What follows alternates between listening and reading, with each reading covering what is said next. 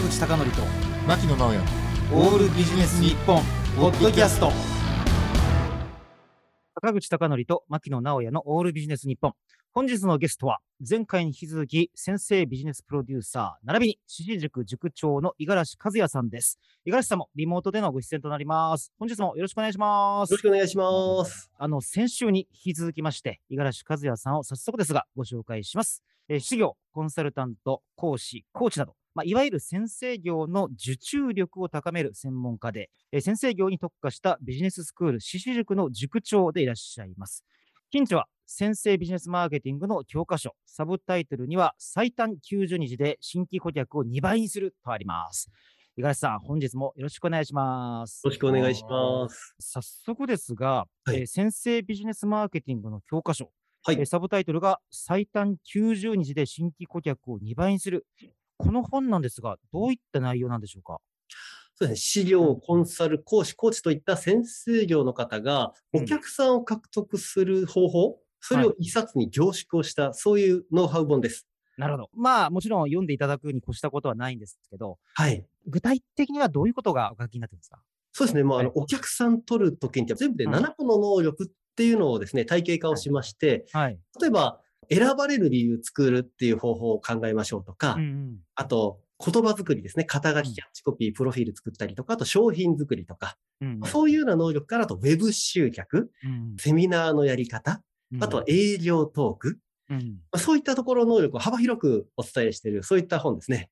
出版社が集話システムということなんで、はい。そうか。この出版社ということは、初版何部ぐらいというのが大体予想できるわけですが、えーっと、2020年の12月に発売されたということなんですけども、はい。あの、このような場合って、うんあの、本でどこまで書くかって結構悩まれたりするんですか？要するに、完全に書くと塾に来てくれなくなるんじゃないか、いろんな葛藤ってあるんでしょうか？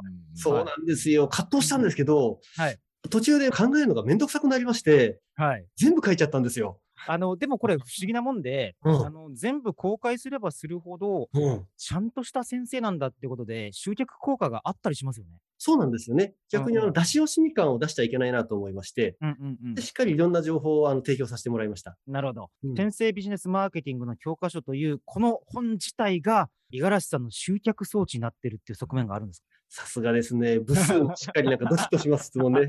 かはいあの、ありがたいことに本を読んでいただいた方が、スクールに来られるっていう方もやっぱりいていらっしゃいます。はいはい。まあ、あのね、五十嵐さん、いわゆるバイブル商法って昔から言われてて、うんうんうんあの、本を出して集客するっていうことを、まあ、うんうん進めていらっしゃるコンサルタントでたくさんいるじゃないですか。そうですね。どうなんでしょう？本を出すっていうのは、先生業にとったら、やっぱ大きな手段になるんでしょうか、そうですね。本を出している先生っていうところで一定のブランディング効果はやっぱり今でもあると思いますし、あああとはまあその本の中身を書くということ自体が自分のノウハウの整理にもなるような気がしますね。なるほど。そうですね。今までなんとなく暗黙の中で考えていたやつを顕在値に落とし込むっていうのって、そうそうですね。か、なかなかない機会ですもんね。そうですね。今回お客様の成功事例とかもいろいろ書かせてもらったんですけど、改めてお客様にヒアリングして、それでその形にしていくっていうところはすごくいいあのプロセスでした。あの、五十嵐さんがさっき、あの、お客さんのこう成功事例って話ありましたけど、はい。やっぱりその成功事例っていうのは、以前、塾に来られていた方の成功事例ってことですか？そうですね。塾に来られた方の成功事例を全部載せています。へえ。ということはあれなんでしょう？意外にこう載せてもらって嬉しいっていう人も結構いたんじゃない？そうなんですよ。はいはこっちはこっちでありがたいんですけど、載せていただいた方はありがたいって言って、その本を紹介してくださるっていうことは結構起こりました。なるほど。狙ったわけではないかもしれませんけど、口コミがその人をはいきっかけというか起点として広がっていたってことですか？そうですね。狙いました。なるほど。あの、ほら、ディスカバー21の本でも一番最後に、すごいたくさんの関係者の名前載せるじゃないですか。なりますね。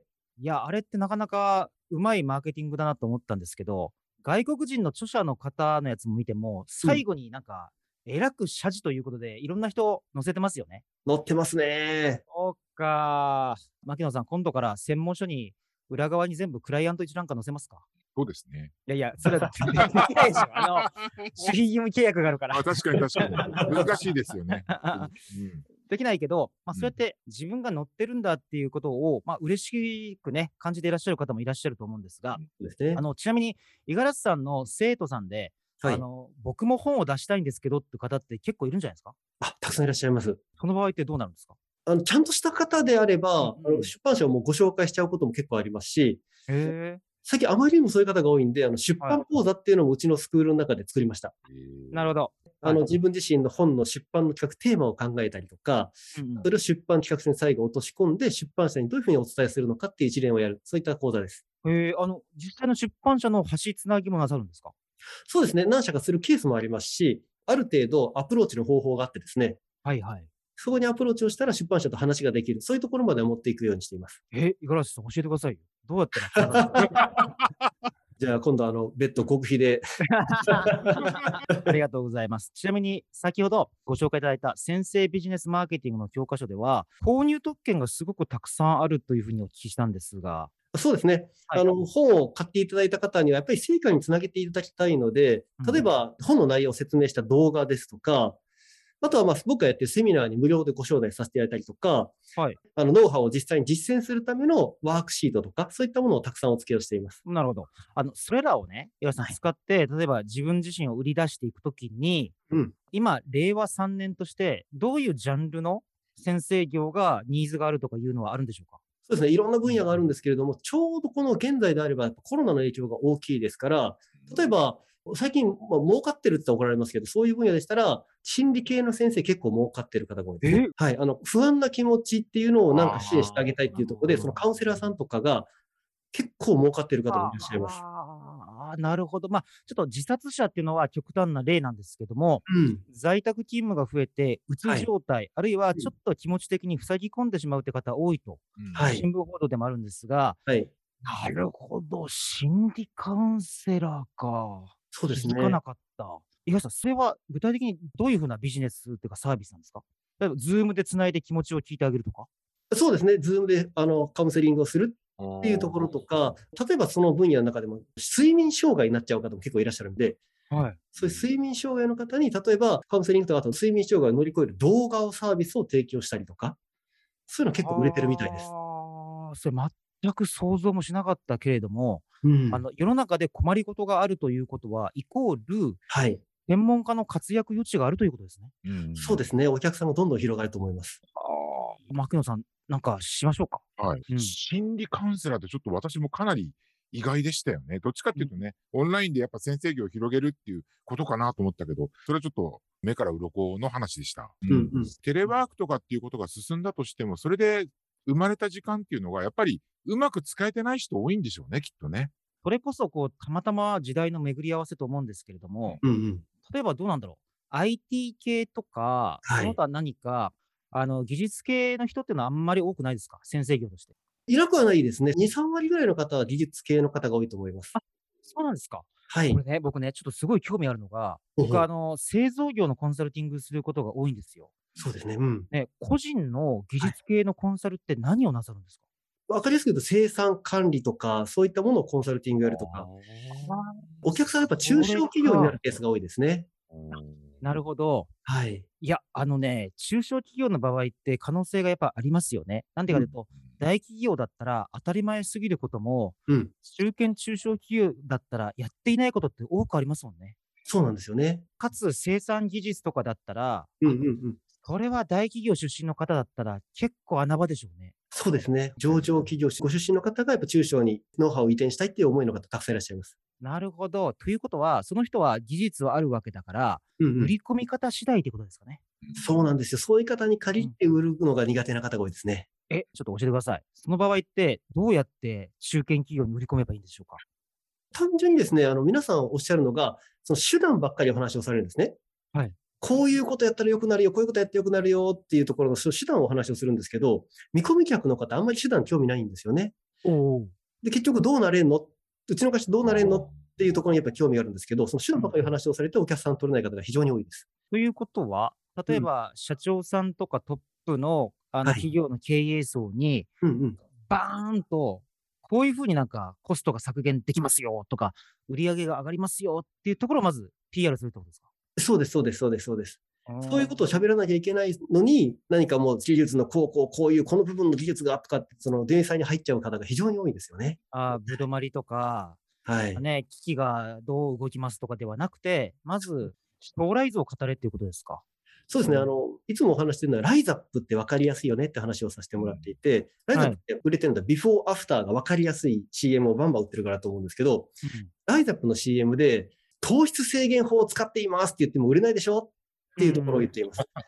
なるほど。その場合には何かあれですか、えーとオンライン上のセミナーとかをまずやるように誘導なさるんですか？そうですね。セミナーですとか、最近でしたら動画を作ったりとか、はそういうところで、その、うお客さんにこうなれますよっていうのを、まあ、できるだけ事例とストーリーで喋ろうねっていうところをやっています。なるほど。五十嵐さん、あの、今、このうん1年間って動画作成会社がすごくバブってて、はい。なんか、いかにも動画マーケティングだってね、うん。世の中流れてますけど、うん。大抵の場合が高い制作費をふんどり取られて、うんうん全く視聴者数いなくて、YouTube で、え、視聴回数20人とかいう悲惨な事例ばっかりになってるじゃないですか。多いですね。あれってどうやったら見られるようになるんでしょうね？YouTube もですね、やっぱあうんのー再生回数とチャンネル登録者数やっぱ増やしたいですよね。うん。だからやっぱある程度面白おかしいエンタメ要素をやっぱ入れていかないとなかなか広がらないっていうのはあると思うんですよ。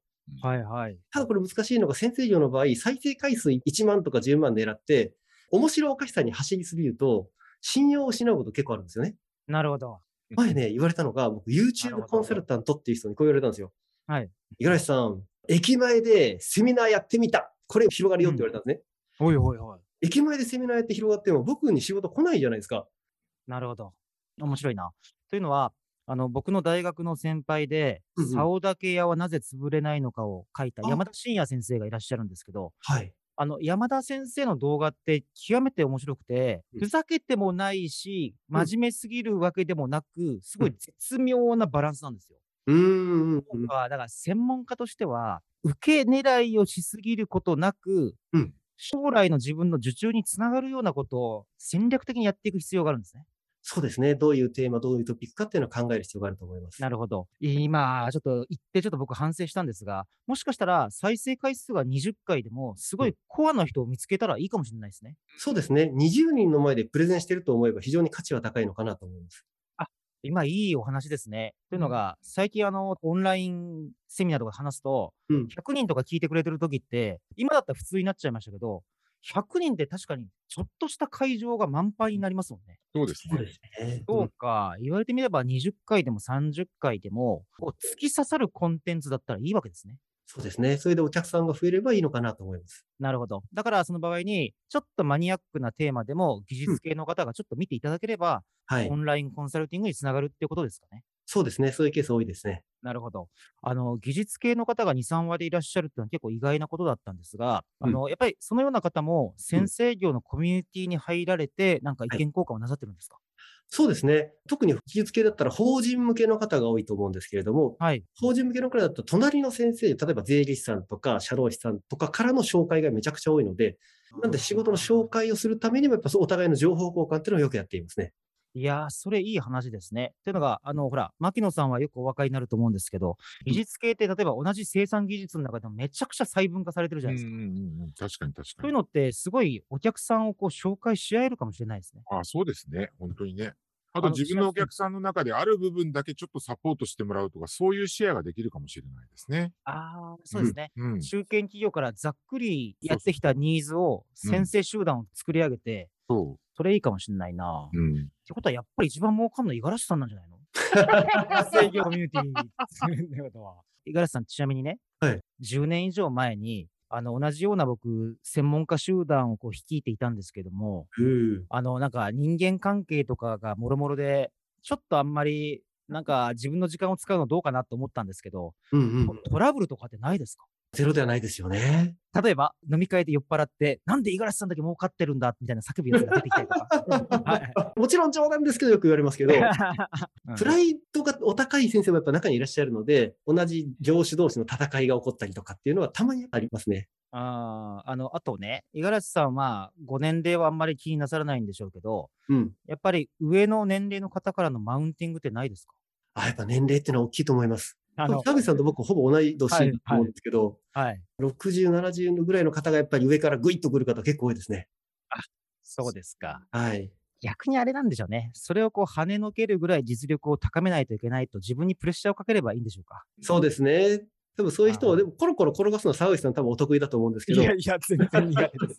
いい気分になってもらいながら仕事をしてもらうっていうところも普段あのやったりはしますけどね。えー今日冒頭ではご著書の先生ビジネスマーケティングの教科書をご紹介いただきましたが、獅子塾についてはウェブサイトがあるということなんですが、はいえっと、改めて五十嵐さんの獅子塾のちょっとご紹介をしていただけるでしょうか？はい、ありがとうございます。まあ、獅子塾、あの、志の高い師匠塾と書いて獅子塾なんですけれども、まあ、あの、先生業、今日お話をさせていただいた先生業の方が、お客さんを取る力、で、あとは、お客様に価値を提供する力、まあ、こういったものを学ぶ塾になっています。で、えっと、ウェブサイトには近々開かれるようなオンラインの、例えばセミナーとか、そういった紹介があるんですよね。そうですね。たくさん体験セミナーをやっていますんで、はいそちらの方遊びに来ていただければ嬉しいなと思います。15名ぐらいの講師がいらっしゃるということなんですけど、はい。やっぱり最初は五十嵐さんがお話になるセミナーを受講した方がいいんですか？そうですね。あの、僕のお話を聞いていただいて、感動していただいて、そして私塾に来ていただくっていうのが理想的だと思いますが、なるほど。はいあ。の、帰りには入会の手続きをしないと、鍵が外れないような仕組みになってるっていうことは、そうですね。あの、朝まではい監禁して、あの朝までがということは ないでしょうがはい、このような受け答えの柔軟さも先生には極めて重要だなというふうに思わせられました。ありがとうございます。はいえ先ほどご紹介した五十嵐さんのご著作、先生ビジネスマーケティングの教科書も、修和システムより発売中です。えっ、と、私はもう本当にもっともっとお話を伺っていたいんですけれども、残念ながらお時間になってしまいました。五十嵐さん、最後に何か一言お願いいたします。はい。ぜひですね、あの、先生業、本当にもう感謝と報酬をいただける素晴らしいことだと思いますんで、ぜひね、えー多くの方と一緒に仲間になっていれたら嬉しいなというふうに思います。では、2回にわたってのゲストは、先生業並びにビジネスプロデューサーの五十嵐和也さんでした。ありがとうございました。ありがとうございました。坂口孝則と牧野直哉のオールビジネス日本ポッドキャスト今回はここまで次回もお楽しみに